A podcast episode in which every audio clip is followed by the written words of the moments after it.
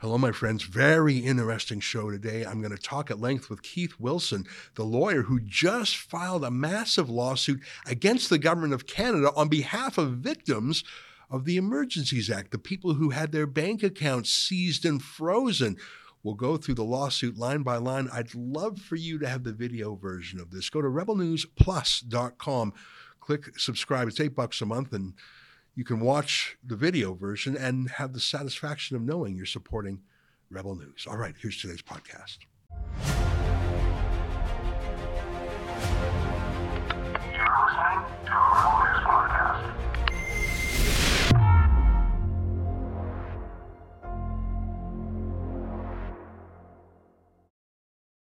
Tonight, the arc of the moral universe is long, but it bends towards justice. Martin Luther King said that, and it's coming true in Canada. It's February fourteenth, and this is The Ezra Levant Show.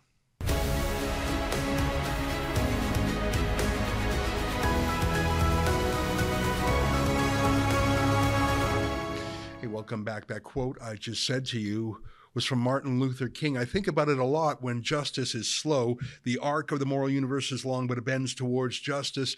That's what Martin Luther King said about racial equality in the United States. It was a very long time, centuries even, but finally blacks had civil rights. And I think that in Canada, when we had a mass suppression of civil rights during the pandemic lockdowns and during the crisis of the invocation of the Emergencies Act and the suspension of civil liberties, well, it's been two full years since that, and justice has been slow to lace up its boots while the repression of our rights has run around the world several times. But it looks to me like justice is finally coming. I have in front of me various printouts of various lawsuits filed today, and I'm going to take you through them. These are lawsuits filed by Canadian citizens against the government of Canada for the false invocation of the Emergencies Act, which has been found by the federal court to have been unreasonable, unintelligible, unacceptable, and unconstitutional.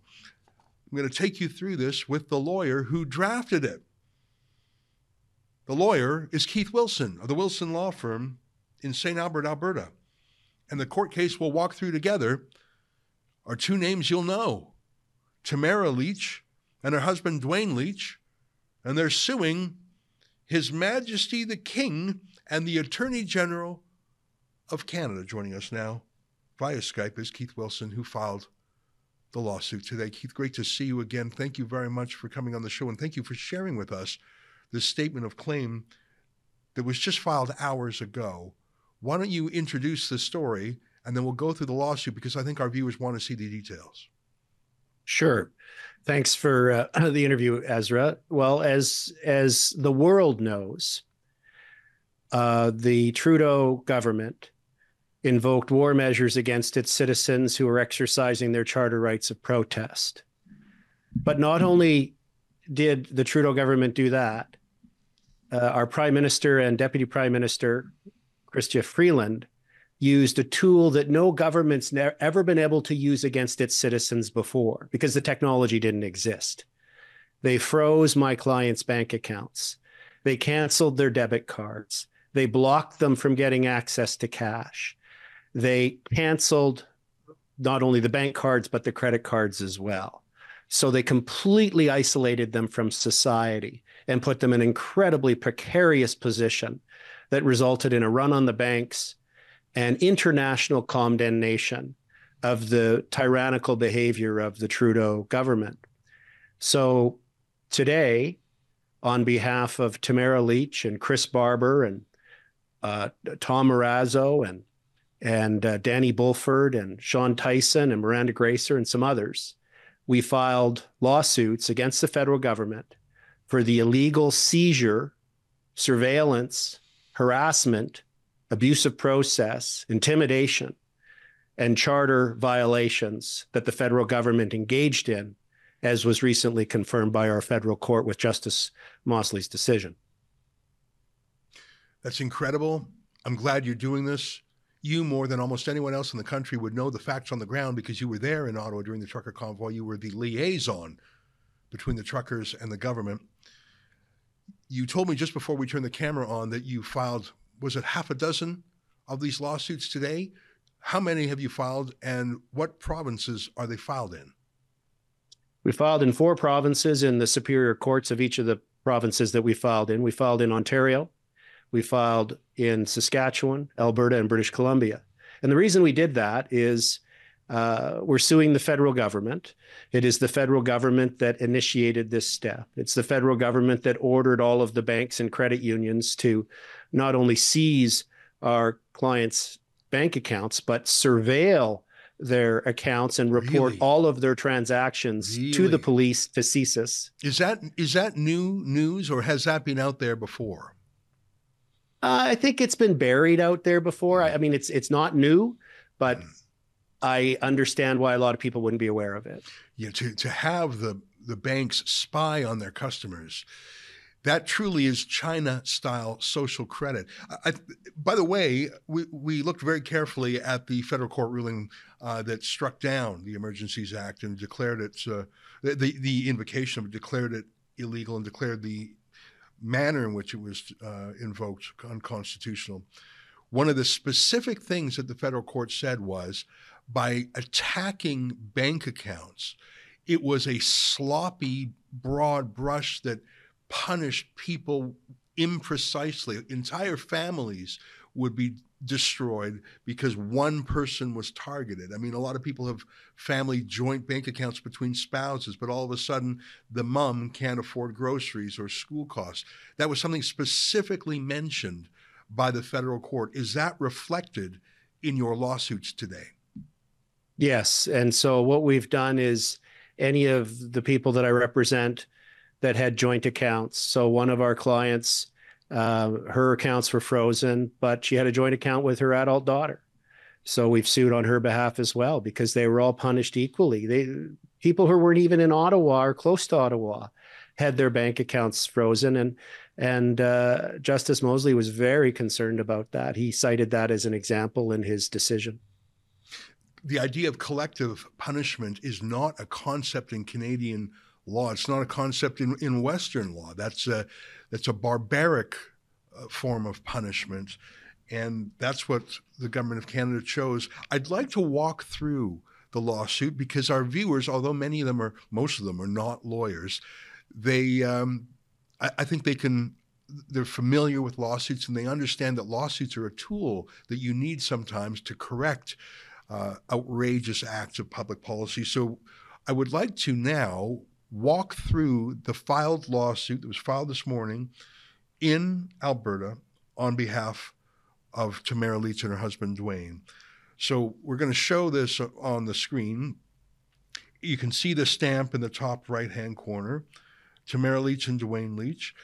And I'll just skip over some of those preamble, and then I'll just come to the party. So I'm just going to read, I'll, I'll read a paragraph, or I might skip over some of the more administrative yeah. ones, and then I'll ask you to give some expansion of these, because I think it's very interesting to see the primary documents. And by the way, I don't know if the regime media, if the C B C are going to cover these things fairly. They might, by the way. I don't want to prejudge, but I don't know if they will. So let's just jump right in. The parties. The plaintiff, Tamara Lee Leach, is an individual Canadian citizen and resident of the city of Medicine Hat in Alberta. The plaintiff, Duane Leach, is an individual Canadian citizen and a resident of the city of Medicine Hat in Alberta, and is the spouse of the plaintiff, Tamara Lich, hereinafter collectively referred to as the plaintiffs. The plaintiffs have five children and four grandchildren. So you're just describing who they are. I think that's sort of obvious. The defendants are- Well, the reason that's important, I'm gonna stop you right there because yeah. that's critically important. I won't stop you on every one, is those are the people they needed to care for. Right, right, right. Those are the people that they could not care for. Wow. So- Tom Marazzo, yeah. has a, a son, and this is in his lawsuit, and it's explained, and Tom has spoken publicly about this, so I know that he will be okay and with me telling you and your viewers this. He, his son has a severe uh, uh, genetic-based heart issue, and during this period of time where his account was frozen, he needed on an emergency basis to get some, a prescription filled for his son's heart. Wow. Wow. He couldn't. Wow. Huh. Well, thank you for that interruption. That was a very useful, I mean, you, that's that's why it's relevant. You've got five kids and four grandkids. It's very relevant because they were the punching bag for this government too. That was the fear of my clients, is that they they they felt so isolated, so yeah. overwhelmed. It's like, oh yeah. my God, what's going to happen to our mortgage, our car yeah. payment, our insurance yeah. payment? Yeah. Uh, we can't get gas. We can't buy food. We can't even move. We can't move. Like move as in terms of physically transport ourselves. Yeah. Now, paragraph three is a little bit technical, but I'll read it anyways. The defendants are His Majesty the King and the Attorney General of Canada, being the statutory nominee of His Majesty, who proceedings against the Crown may be taken in the name of, in the name of pursuant to Section twenty-three one of the Crown Liability and Proceedings Act. So that's basic. When you're suing the government, you say you're suing the King. Obviously, it's got nothing to do with King Charles, um, but you can sue the government for wrongdoing, and we have the proof of the wrongdoing in the form of the federal court. So this is how you go about suing the feds, basically, is what this paragraph is, right? That's correct. Okay. Background. On or about February fifteenth, twenty twenty-two, at the request of the Government of Canada, all of the plaintiffs' personal accounts at the Toronto Dominion Bank, including related debt cards, A T M access, and credit card services, were frozen without notice. The plaintiffs were unable to withdraw or deposit money from the frozen accounts or make credit card purchases, and any automatic payments associated with the frozen accounts were canceled. That's terrifying, that automatic payments, like a lot of people set up their phone bills or their utility bills or their even their mortgage on an automatic payment. That's frozen too, eh? Everything. And they couldn't, and, and they couldn't get paid. They couldn't get paid. Who, you know what? I dare say that most people, if their bank account was frozen, within two weeks, they would be in a crisis of some sort. They would miss a mortgage payment. They would miss a payment. Things would be starting to shut down in their lives. But I, before I move on to the next paragraph, this was February fifteenth, and that's, it's no coincidence that today is the last day for the two-year period, because in law, there's certain limitations. You have to move quickly on your rights. And today is basically the last day to sue the government to be sure you're within the two-year window. There may be some arguments that, you know, you could do so a little bit later because the damage is considered continued later, et cetera. But by suing today, a day before the second anniversary, you are ensuring that you're within the two-year time period, right? That's right. It, it, I mean, there's a good argument, Ezra, and uh, last time you interviewed me on on the federal court decision on the E A, I mentioned that, you know, you could argue that the limitation period starts to run from when uh, Justice Mosley released his decision. However, as an experienced litigator, you want to avoid issues. So if yeah. you can file before the earliest conceivable possible limitation period, right. then you're, you don't have to waste time. And the other side, and the government, the, you know, when you're fighting the federal government, yeah. they have unlimited resources. Right. So even if they have a five percent chance on right. knocking you on a limitation argument, they're going to run it right. and they're going to make you right. spend money for your clients. So. Right. Uh, and, and I don't want to dissuade other people from taking legal action, because I think it could easily be argued that the, yes, me too. Pain, the pain and damages and punishments continued. It wasn't just February fifteenth. It was February sixteenth, February seventeenth, February eighteenth. I forget exactly how long it was around. So obviously it's not over yet, but do not sit on your rights. Okay, I'll keep reading. The plaintiffs were not notified of the freeze on the frozen accounts, the reason for the freeze, or how long the freeze period would last. They first realized the frozen accounts were frozen when their debit cards and credit cards were declined and payments were rejected. How do you eat? So many people don't even carry cash anymore. They just beep with their Google Pay or Apple Pay, uh, or just tap with a card. Like, I mean, I used to walk around with, you know, a hundred bucks in my pocket. You never know what for, a cab or a meal. I, I think a lot of people go out with any cash, without any cash at all. That could, you you might not even be able to eat that day if your credit cards are all frozen. And the next thing you're going to do is look at your gas gauge. Right, right. And you're right. going to hope it's close to a full tank right. because you're not getting fuel. Right. Okay, I'll keep going. The Government of Canada's freezing the plaintiffs' accounts caused immediate financial instability and fear. I bet you. And that's, I think that's one of the reasons they did it, a psyop, to terrify people. There was a lot of that going on during the, the lockdowns, that outrageous interim police chief in Ottawa who threatened any donor, we're going to track you down. A lot of the abuse the, the, was theatrical to terrify people. I think it was a form of terrorizing others so they don't step out of line. Let me keep reading your lawsuit. The plaintiffs were unable to access funds necessary for daily living expenses, purchase food, fuel, medicines, bill payments, and other essential services. This disruption deprived the plaintiffs of the ability to conduct basic financial transactions and live normal lives, leading to severe inconvenience, hardship, embarrassment.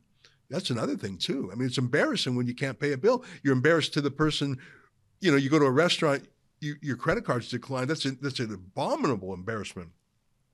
Or the, the the lineup at the grocery store with oh, the kids and, and you, the and the carts the carts loaded with the bagged groceries. Oh my and everybody's God. Getting impatient Everybody because the it. Calls I was getting yeah. in Ottawa at the time from spouses back home was they would try their credit card number one, their credit oh card number two, their, and, and then their debit card. Yeah, oh and every God. Time they try it, and then the cashier would grab it and rub it on their sleeve right. and try and stick it in. And it would it be in. A whole thing. You know, and, and having to leave with the kids with no oh, groceries. Oh, boy. You know, and I'll finish the sentence in your lawsuit, leading to severe inconvenience, hardship, embarrassment, exclusion from modern society, and damaged personal and business relationships. I can only imagine. I mean, it doesn't happen to me often, but every once in a while, a credit card I use is declined, and I am deeply embarrassed. I'm embarrassed for myself. I'm embarrassed that I put the other person through this. And I can imagine if I was shut down in every single way and you can't go to an A T M, like you would be scared. I mean, I guess you would call your closest friend and say, can I borrow some cash? But, you, you know, it's, but even that, okay, I'll keep going. Paragraph eight, the plaintiffs also suffered and experienced fear and anxiety due to the anticipated loss of income due to the freezes as salary, wage, and payments were directed to the frozen accounts, causing delays in meeting financial obligations such as rent, mortgage payments, and loan repayments. Additionally, the freeze resulted in accrued fees, yeah, of course, penalties and interest charges on outstanding balances, exacerbating the financial strain. Well, that, I think that speaks for itself. Do you have anything to add there, or should I keep going? Keep going. Okay. You know what, and I'm not going to read every word of this because some of it is a little bit technical, but I, I think that this is a good reminder of what it was like. And it's been two years and most people don't wear masks anymore. And I don't think people follow the six feet of separation rule anymore. And no one's banned from flying on planes anymore because they're unjabbed. So a lot of us has moved on and the, you know, the body heals, the mind heals. And we, we forget what it was like. But at the time, it was a crisis. It, it it felt terrifying, and I can only imagine. And by the way, we didn't know if it was going to get worse or better. We didn't know how long the Emergencies Act would be in effect, and was this just the first step? By the way, I remember the media party wanted more. They wanted the government to go harder, by the way. Okay, let me get back to your lawsuit. The plaintiffs state that the Government of Canada initiated the freezing of bank accounts and credit cards for the improper purpose of dissuading and punishing the plaintiffs for their exercising of fundamental charter rights in the form of protesting government COVID nineteen mandates and restrictions. The plaintiffs continue to suffer negative effects from the frozen account, really, to this day, including rejection of business funding applications. I bet, because of course you've got all these black marks in your credit now. Um, Rejection of business funding applications and the necessity to secure a loan through a lease company at a high interest rate with full collateral. So that's still going on. Representatives for the banks have stated the plaintiffs' bank accounts will be marked indefinitely into the future, affecting their ability to conduct normal banking and financing. And banks, you know, once they have something on you, you're never purging that from their files. I mean, and ba- banks are tough to deal with at the best of times. The, on March seventh, twenty twenty-two, Uh, the Senior Vice President and General Counsel for the Canadian Bankers Association testified before the House of Commons Committee on Finance. And she was asked this a number of times. And she volunteered, because she was asked by some of the members of Parliament on that committee, as to what, whether there would be any lasting effect to those Canadians, including my clients, who had their bank accounts frozen. And she said, yes. The accounts will be marked for life. You know, I, Her I know words, a little, yeah, not mine. Yeah, I know a little bit about being de-banked. I, I don't know if you remember the story. A couple of years ago, Rebel News applied for a mortgage at the Royal Bank, and they were thrilled to give it to us. They told us that on the phone, but then they checked with their headquarters, and for political reasons, they denied us, and that was painful to me. But it it was just an idea for an office, and I mean, I I, I guess I got over it, but I mean, I was still very mad at them. But that's that's at the best of times. And if you've got this mark on you, that the finance minister called the bank and said, you, this is a bad dude. You're never getting that mark of Cain off of you. I just, you know, I want to read the next paragraph here because I just glanced ahead. Sure do. Yeah. In addition, the government of Canada also announced publicly in early February twenty twenty-two that it had ordered the banks to conduct surveillance, I didn't know this, of all the plaintiffs' personal and business transactions and to report that confidential financial information to the R C M P, C S I S, and the government of Canada's Financial Intelligence Agency for anti-money laundering and anti-terrorist FINTRAC. We got Hamas protesters in the street flying the literal flags of terrorists, but the R C M P and FINTRAC are chasing down mums and dads who sent fifty bucks to the truckers. Insane. Yeah, and that's uh, that's an abusive process. It's a clear violation of charter rights, and that's something that... Uh, that Justice uh, Mosley with the federal court was very concerned about, was the collection of that information without any process, uh, without clear authority to do so. Um, so, yeah, it's another layering of the egregious activity that this government engaged in that we don't recognize as a Canadian thing to do, that we associate with a communist or a, or a totalitarian regime. Yeah. Unbelievable, but completely believable. You know, it's funny. I, I I read the book nineteen eighty-four more often now than I did before, especially since the Rebel News republished it in our own version. And uh, and I listened to people who experienced tyranny in the Eastern Bloc, in the in the Soviet Bloc, um, people from Poland, people from Romania. And the way they describe it is one thing. And I've been to the House of Horrors in Budapest, Hungary, which uh, is a museum both to the Nazi and the communist repression. By the way, the secret the Secret Service of both the Nazis and the communists used the same headquarters, which I think shows you a lot. And of course, what they did was horrific, and they engaged in murder and things like that. But let me say this.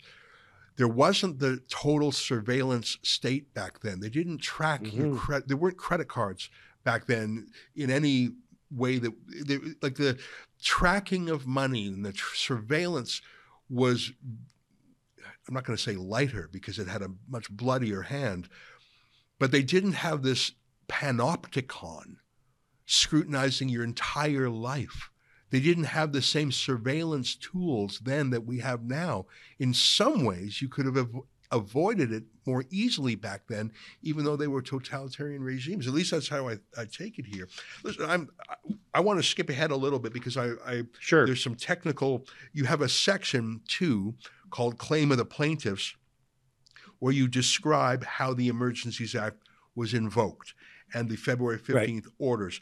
I'm actually going to skip over that because it's yes. you're just retelling the history of it. What I'm going to do though, Keith, is I'm going to put this P D F on our website for people to click in and read at their leisure, to read it slowly. And some of it they're going to, you know, you're talking about special order, you know, order in council. You just skip that if it's gobbledygook to you. Um, but but that's just describing how these orders came into force. Um, I'm going to read section eighteen, though, even though it's a little bit complicated, because and I'm going to ask you a question in a minute. So let me read this. Sure. Section two one of the February fifteenth Economic Order, so this was one of the orders under the Emergencies Act, required that the following entities freeze accounts and access to assets belonging to anyone that owns, holds, or controls on behalf of any designated person, banks, including foreign banks as per the Bank Act, cooperative credit societies, et cetera, et cetera, and then insurance companies. So I remember reading that. And I looked up the list of foreign banks because there's a there's an official government of Canada list of foreign banks that are allowed to do business in Canada. There's the Canadian banks that we all know, but then there's foreign banks like uh, Citibank, you know, Wells Fargo. The bigger American banks have some branches in Toronto and maybe Vancouver and Calgary. Same with some European banks. At least I read the American banks. And what was incredible to me is that this emergency order applied to them too. And my first thought was, okay, a Canadian bank that is totally within the laws of Canada and that has to deal with Chrystia Freeland, uh, who I think it was finance minister at the time, they're going to do exactly what Chrystia Freeland says. Yeah. But what about a foreign bank, especially an American bank, that their main concern is U S law? including privacy law, including the First Amendment, which protects Americans to some extent for their politics. So you're an American bank. Ha- you have to follow American law, and you better not mess around. But you've got maybe five branches in Canada, and Canada has gone full Venezuela now. Canada is asking you to spy on, on customers that probably have certain legal rights against you because you're an American bank. And so I don't know, and maybe you know, I don't know if any American banks complied with this. I imagine they were in a terrible pickle because on the one hand, break Canadian law and you're in trouble in Canada. On the other hand, follow Canadian law and maybe break American law. Now you're in deep trouble. This is the kind of moment that a foreign bank probably calls up the finance minister and says, you know, if you make us go through this, we're going to have to with, shut down our branches in Canada, and you want to see a run on the banks. Imagine if every U S bank pulled out of Canada saying it's no longer a reliable jurisdiction. So that was something that was always on my mind. One of my thoughts was that maybe it was American banks who got on the phone to the government and said, you've got to end this, or we're going to do something that w- will truly embarrass your country and be wrong in the banks. That was my speculation. Do you, Keith, have any knowledge or information about how, whether or not any foreign banks actually implemented these draconian rules on their own clients? I do. Um, I've seen no evidence that any foreign bank did. Uh, that was one sector that decided this was a bridge too far. They were not going to go there.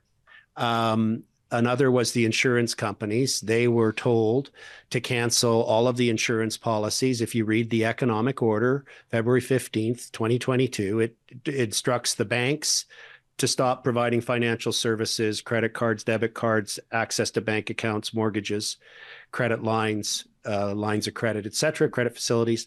It instructed the insurance companies to cease providing all forms of insurance, automobile insurance, home insurance, life insurance.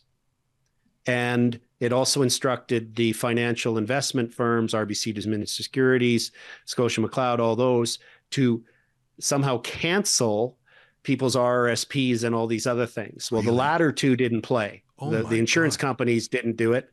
And the the investment firms were like, well, what are we supposed to do? Yeah. Sell their stocks? Like, yeah, how are we going to do crazy. this? So they didn't act.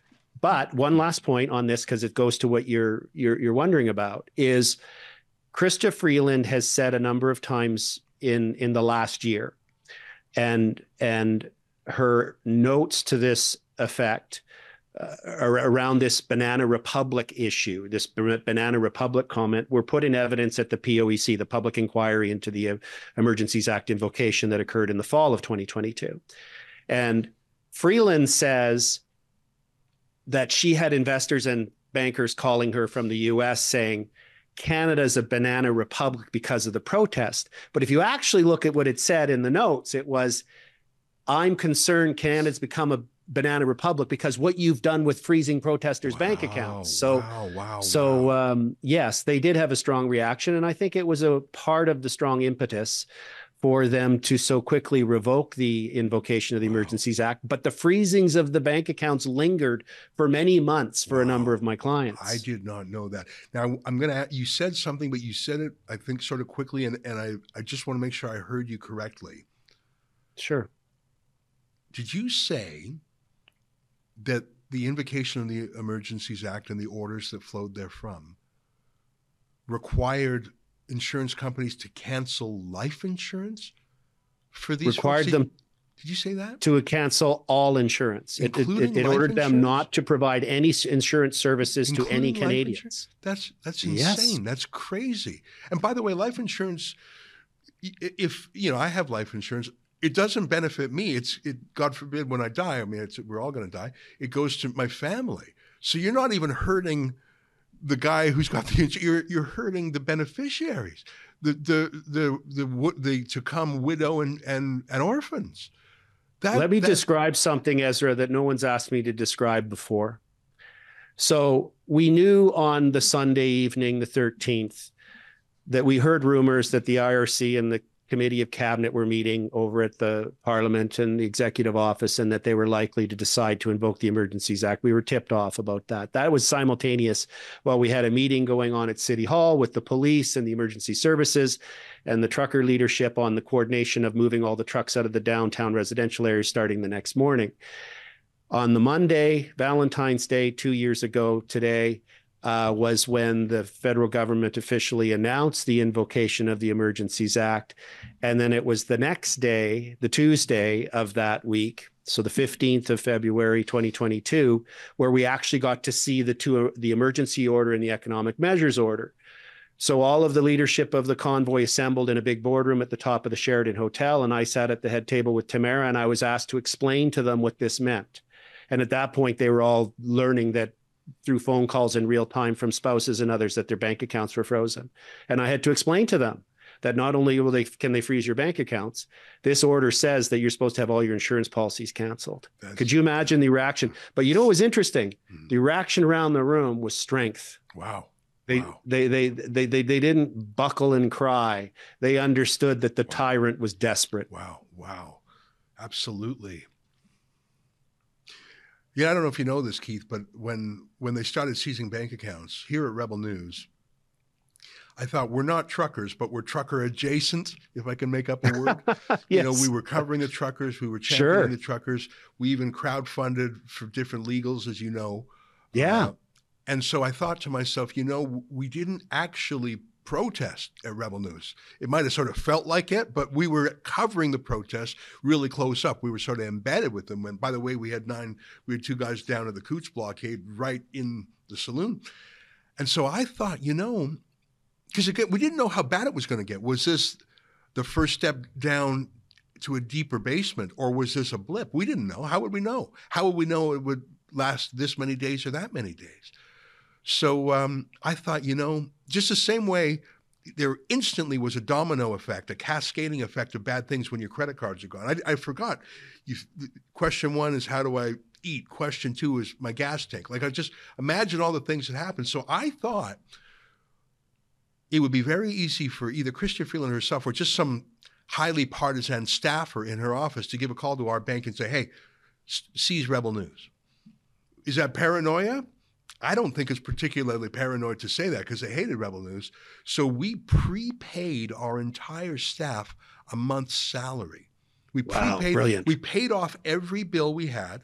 Like, you know, sometimes you wait fifteen days or thirty days to pay yeah. bills. We paid all our accounts payable down to zero. And we prepaid the entire staff a month. And I said to people, that's not a bonus. That's not extra money. That's your next month's money.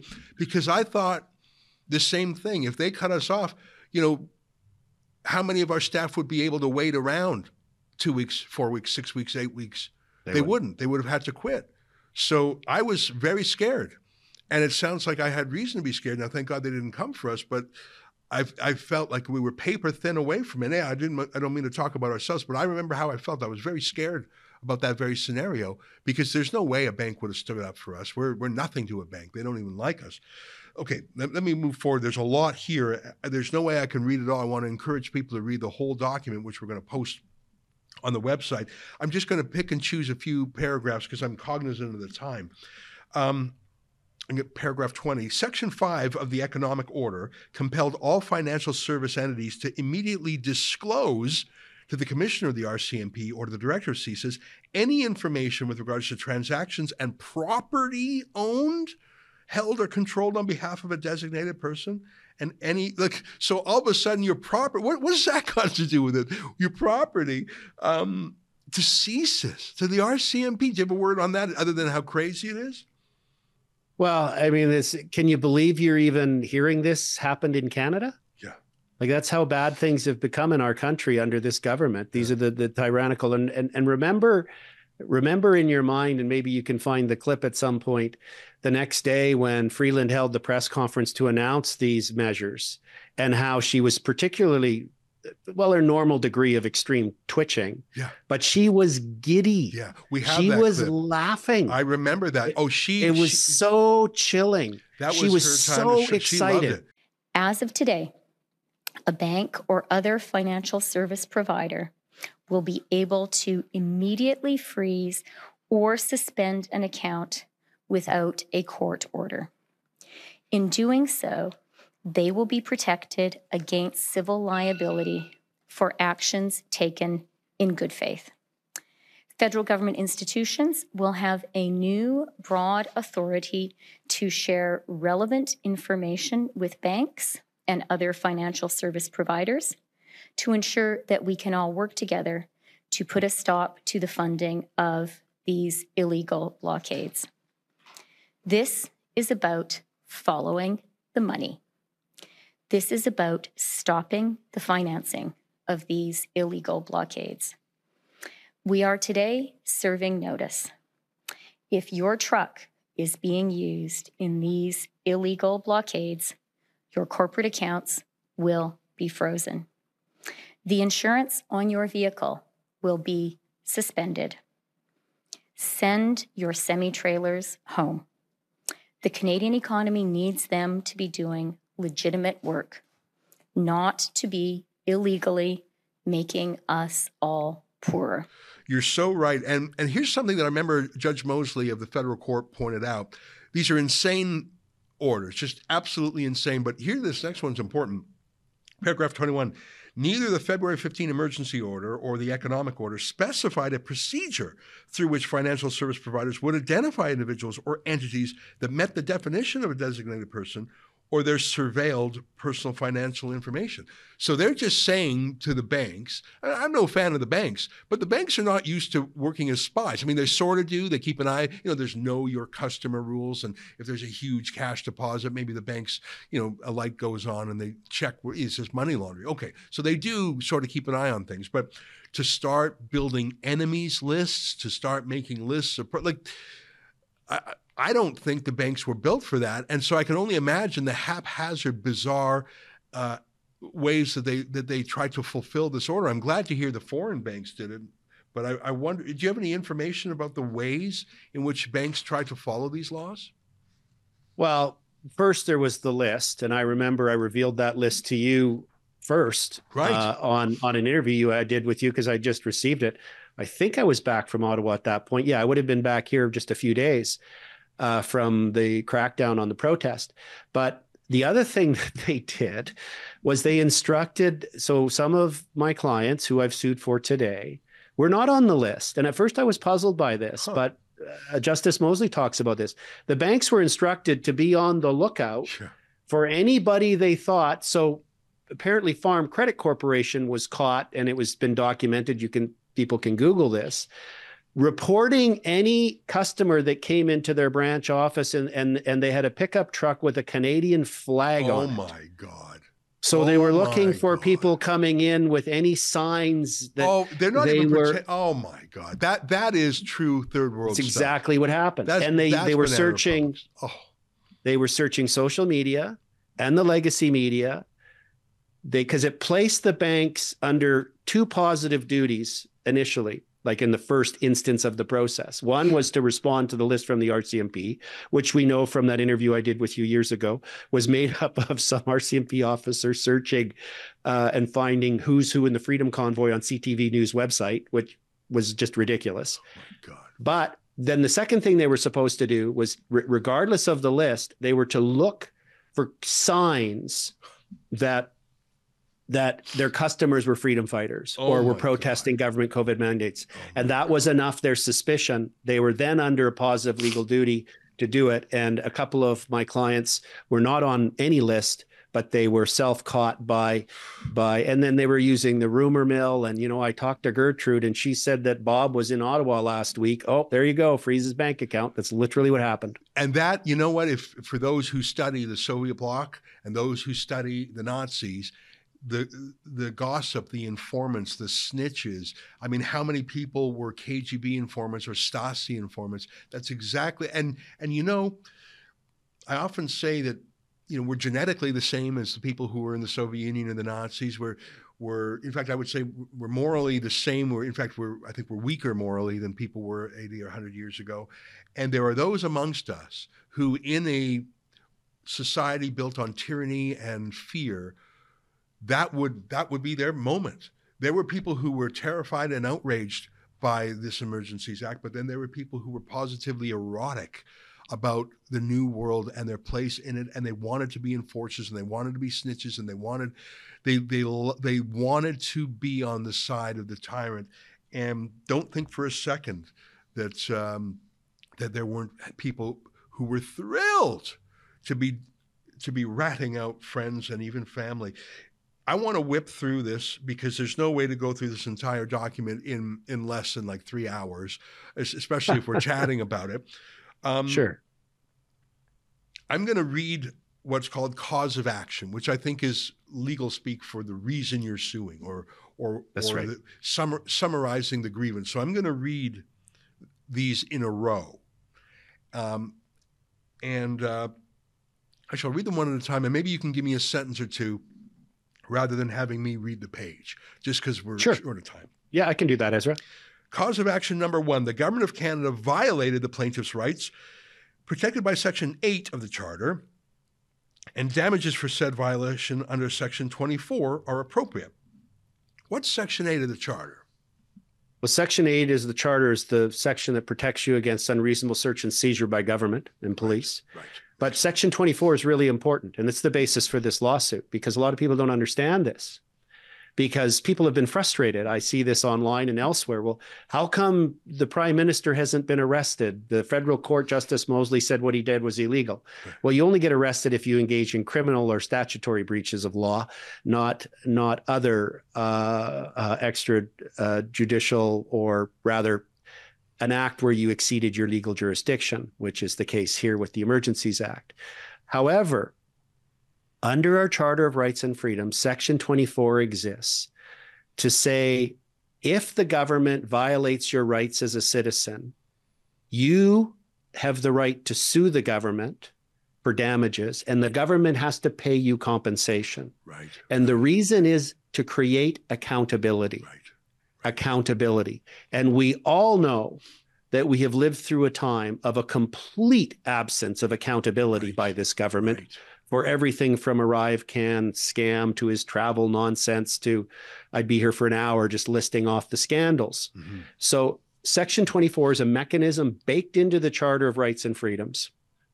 It's made of steel, legal steel. And it says if the government breaches your rights, they're going to pay.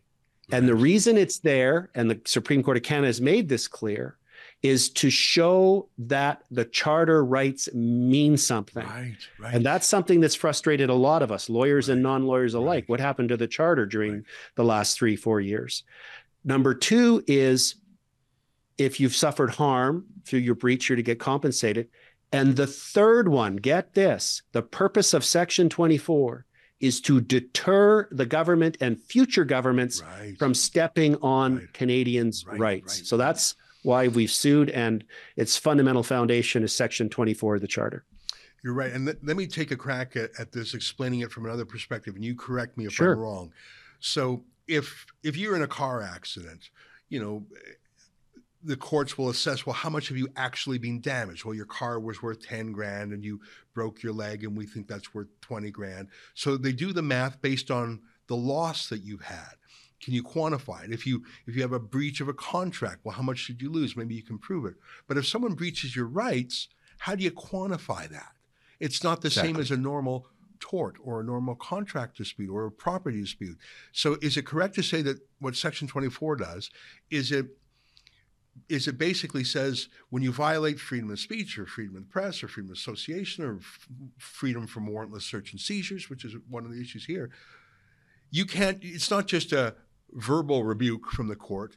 You will pay someone because these are valuable, tangible things, even though they're sort of an intangible right, it's worth something and you got to pay up. Is that, is, am I thinking about it the right way here? It's, it's giving. Precisely. Yeah. Okay. I thought so.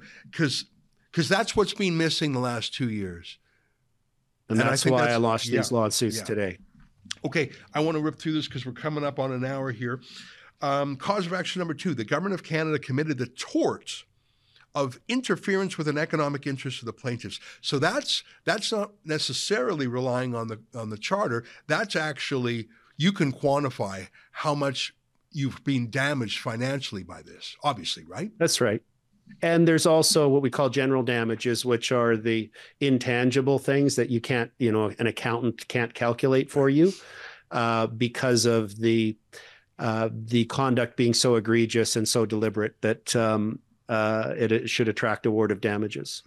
This this litigation will be studied in law schools, I tell you that, because to the number of torts, the number of charter violations by the greatest violation of our civil liberties in a generation, that's what it is. I don't think it's dramatic to say that invoking the Marshall, the, the, the new version of the War Measures Act, is the greatest abridgment of our civil liberties in a generation. In fact, it wasn't even used during nine eleven. So I don't think Correct. It's dramatic to say that. And so obviously, you're, if you're someone who was abused by it, if it was imposed illegally, which the court has said, obviously you're going to have a festival of uh, causes of action. Next one, the government of Canada committed the tort of abuse of process against the plaintiffs. I think that speaks for itself. Give me one sentence on that. By not establishing criteria, by telling banks to look out for anybody wearing a Canadian flag, for telling the banks to collect all the information about your transactions and send it to C S I S and FINTRAC and the R C M P. Yeah. Cause of action number four, and I think of that interim Ottawa Police Chief Bell who tried to scare people. Remember that? Here's a clip of him basically threatening to hunt yeah. down anyone who donated ten bucks to the truckers. Here's a clip of this odious man. Take a look. As I indicated earlier, we will have the opportunity to review all of those files. There are complaint mechanisms for people to enter into if they feel that there is excessive use of force uh, by members of the, our police service. What I will also say is we have been here for three weeks. I have been at this podium for the last five days, imploring people to leave, asking them to get out of our streets. This occupation is over. We have advised them that if they peacefully leave, they may go home. That still exists. We also indicated that we would escalate and forcefully remove people from the streets if they did not comply. Some of that is what you're seeing. So I will stand here today again and say, this demonstration is over. Go home. If you don't go home, we will remove you from the streets. If you are involved in this protest, we will actively look to identify you and follow up with financial sanctions and criminal charges. Absolutely. Yeah, that's not policing. That's that that's something, but that ain't policing. And it, it, I may, I thought of it because I'm looking at cause of action number four. The government of Canada committed the tort of intimidation against the plaintiff's fundamental freedoms under the Charter. Give me a line on that. This one's really important. And I'm going to steal a steal a couple extra lines, uh, sentences if I can, because it links to other charter rights, which is right, right, right, right. I mean, it seems kind of obvious, but I need to say it, you know, and go back to that clip we watched of giddy, twitchy oh. Deputy Prime Minister Freeland.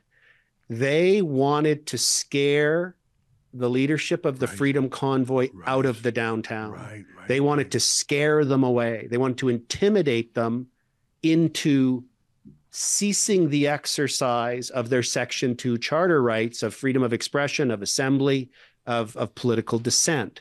So they were using this tyrannical tool to wipe my clients out from civil society and put the fear of God into them for their ability to provide for themselves and their children and their loved ones and their businesses for the purpose, the improper purpose. Yeah.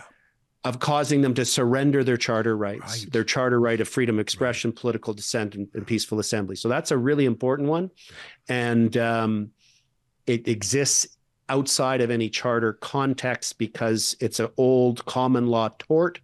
And uh, it's used rarely because it's you're so rarely going to get these facts, but yeah. it fits here. Yeah. Huh. Isn't that interesting? Well, I, I think so much of the pandemic policy was specifically designed to be as scary as possible. And I mean, I think of the hotel, the airport quarantine hotels, which were so atrocious. And I thought, this can't be, this can't be. And a senior lawyer said, no, no, no.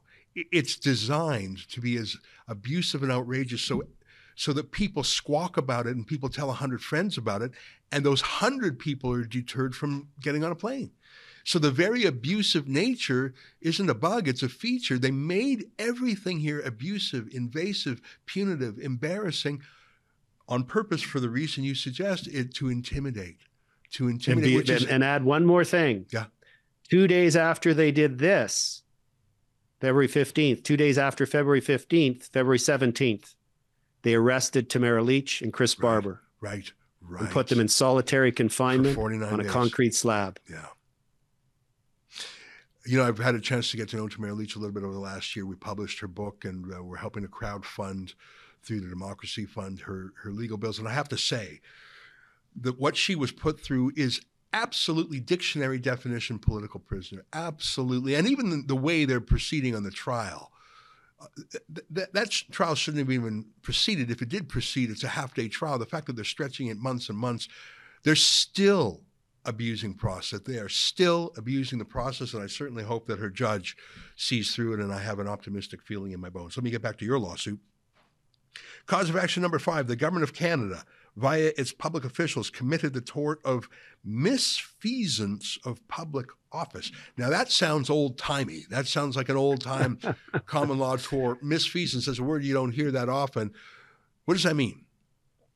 It's when a government official, elected or otherwise, uses their powers for an improper purpose, where they, they almost gloatingly take advantage of uh, their power. They use it in an abusive way with a, with a, with a harmful and malignant intent. And it's pretty rare.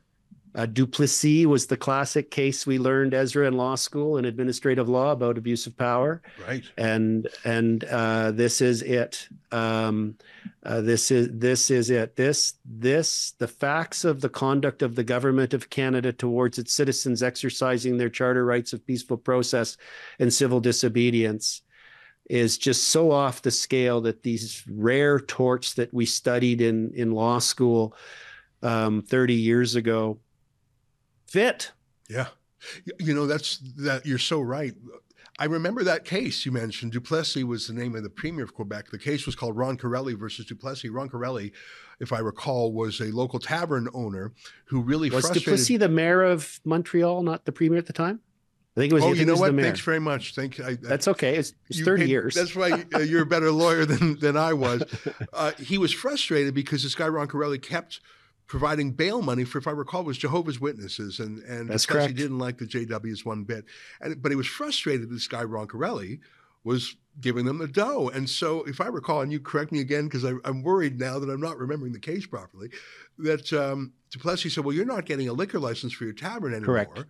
And it was obviously for this political reason, and the case went all the way to the Supreme Court. And again, I'm relying on you to correct my errors, uh, and the Supreme Court said, "No, you cannot use the powers of the government for a collateral purpose. You just can't do that. You you you can't make a decision on his liquor license because you don't like Jehovah's Witnesses." And I think of that case a lot because I think that um, too often government decisions are made for punitive reasons. I feel Rebel News is frankly being targeted a little bit that way. But absolutely, we saw the Public Order Inquiry Commission, the desperate express attempts by politicians to condemn and demonize and just get the result we need. We need to hurt these people. I don't, it was so obvious. And yeah, I, I, I look forward to the misfeasance uh, tort being revived. I got to skip ahead to the end. Sure. Remedies sought by the plaintiffs against the Government of Canada. Judgment against the Government of Canada in favor of each of the plaintiffs, plus such further or other amounts as may be proven at trial of this matter, including damages for the violation of their Section eight Charter of Rights, two hundred seventy-five thousand dollars. General damages for their economic interference, one hundred thousand dollars. General damages for abuse of process, two hundred thousand dollars. For intimidation, three hundred thousand dollars. For misfeasance in public office, two hundred thousand dollars. Aggravated and exemplary damages, as in to make an example, three hundred thousand dollars. Punitive damages for any, all, or a combination of causes herein, one million dollars. And I added this up just on the back of a napkin, two point three seven five million dollars per plaintiff. Correct. And my first reaction is, if Omar Khadr can get ten point five million dollars, two point three seven five million dollars for the way Tamara Lich was treated may sound like a large number, but frankly, I don't think it's a large number. For someone to be arrested, humiliated, jailed for forty-nine days, put through the outrages that she has, let alone all the things documented in this lawsuit, I think two point three seven five million dollars is not outrageous. And I look forward to this matter proceeding. I look forward to the documents that this lawsuit elicits in the discovery process. I look forward to whatever testimony is compelled, if possible, in this. I look forward to not only the result of this litigation, I look forward to the process of this litigation. And maybe the table is turned, and maybe now the government must be put through an excruciating process to explain themselves. I look forward to this lawsuit, and I'm delighted that you've drafted it, and I'm so glad Tamara Lich and her husband Duane are amongst the plaintiffs, and I'm glad it was done before the two-year limit, and I'm glad it was done in a multiple of provinces, and I think this is an excellent lawsuit, and I invite our viewers to look through it, and I'm glad you're doing it, Keith. Well, thank you, Ezra. This is uh, an important step for Canadians to start one step at a time, taking our country back. Well, I have enjoyed this very much. Maybe it's because I'm a former lawyer myself, and I and the, you know I remember learning in torts class some of these more obscure cases like Roncarelli and Duplessis, which you don't hear about a lot because you you like to think those bad old days of corruption are gone, but we we saw the worst of it two years ago. Our guest this past hour has been Keith Wilson, K C, that's King's Counsel, a lawyer in Northern Alberta who is the lawyer for plaintiffs in, if I heard him right, four different provinces. Is that right? Four provinces. That's correct. And I'm glad about it. Let's see what let's see what judges across the country think of this. Keith, good luck, and uh, please let us know when next phases of this lawsuit happen, when the government files a statement of defense, when you get disclosure of documents, if you're at liberty to share them publicly. I think we'd like to follow this every step of the way as we followed some of your other litigation over the last two years. So thanks very much for joining us today. Thank you, Ezra. All right, there you have it, Keith Wilson. That's our show for today. Until tomorrow, on behalf of all of us here at Rebel World Headquarters, to you at home, good night, and keep fighting for freedom.